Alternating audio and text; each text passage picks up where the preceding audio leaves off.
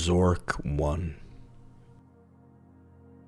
Zork, the Great Underground Empire Part 1, later known as Zork 1, is an interactive fiction video game written by Marc Blank, Dave Lebling, Bruce Daniels, and Tim Anderson and published by Infocom in 1980.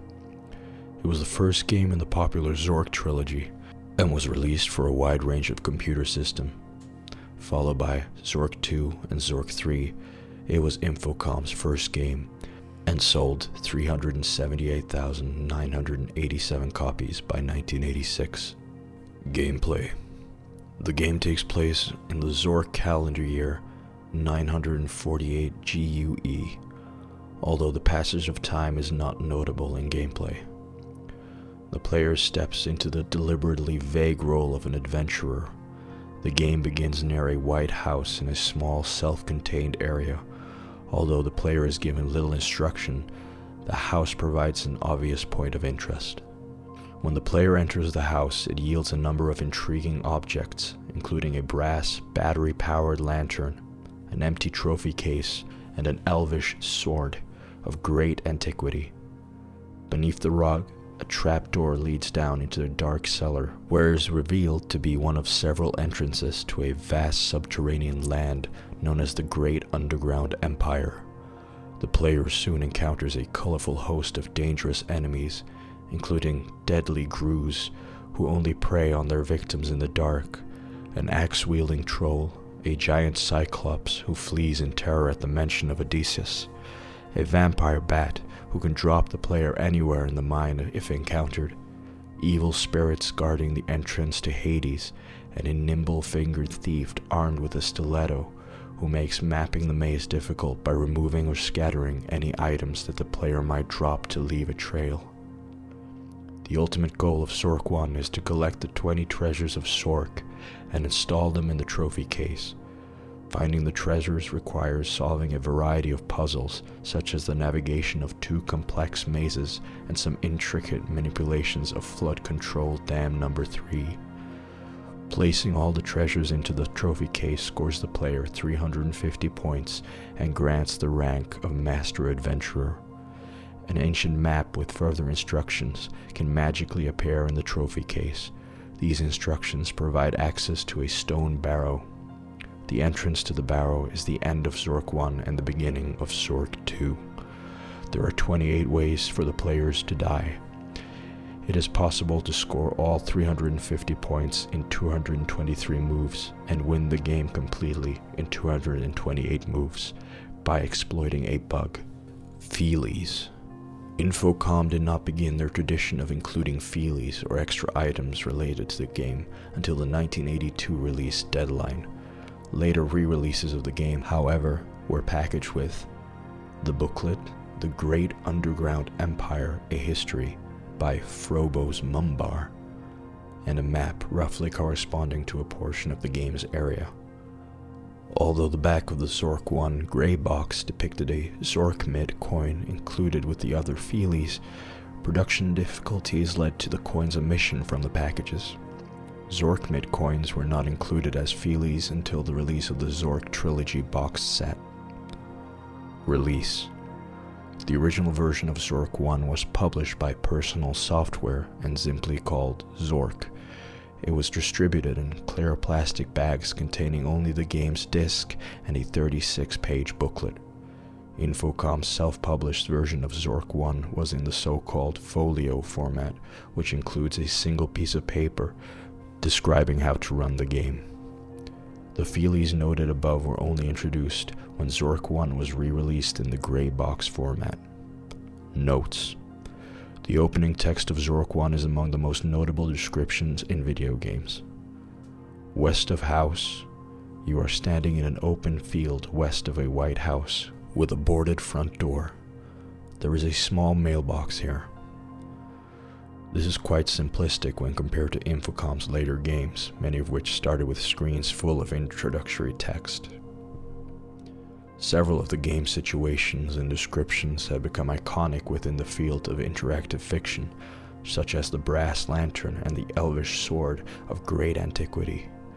Zork 1 also introduced the notable Grue, a sinister, lurking presence who kills adventurers who go exploring in the dark.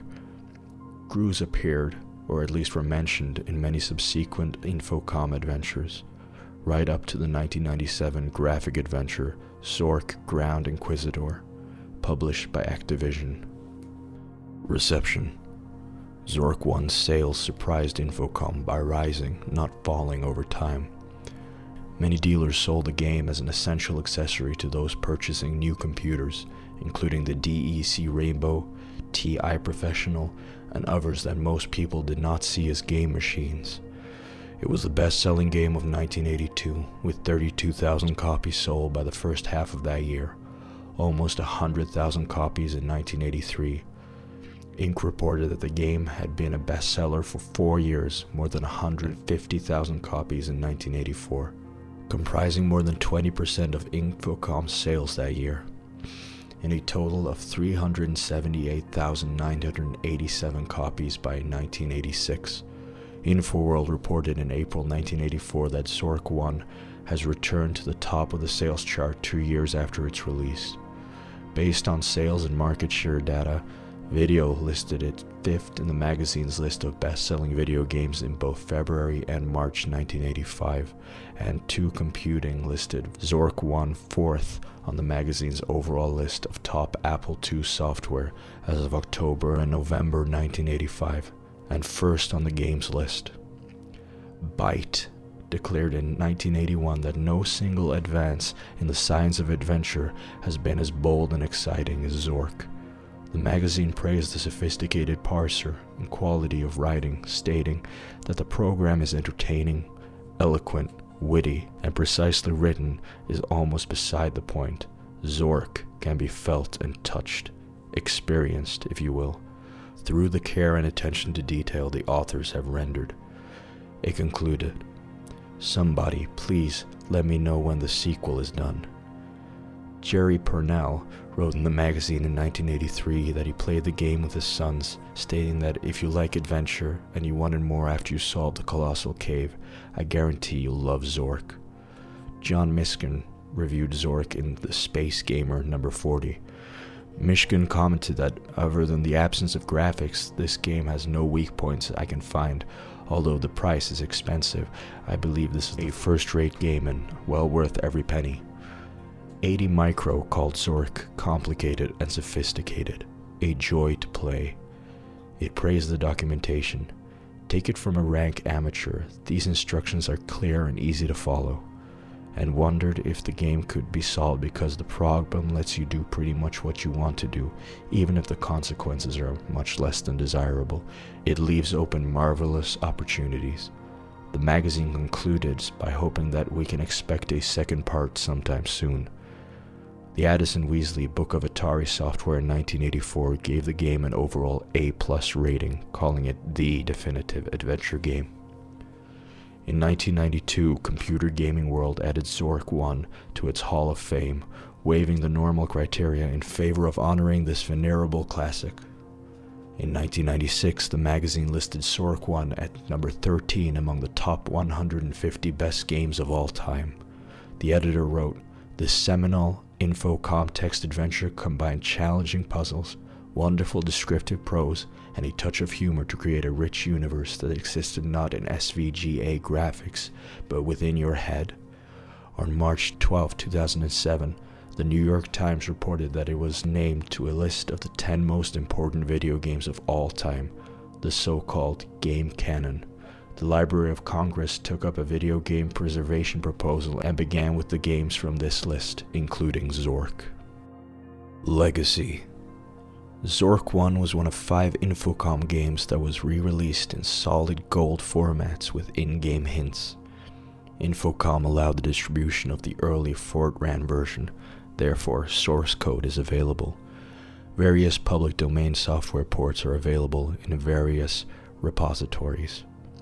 There is also an abridged version called Mini Zork 1, dated November 24, 1987.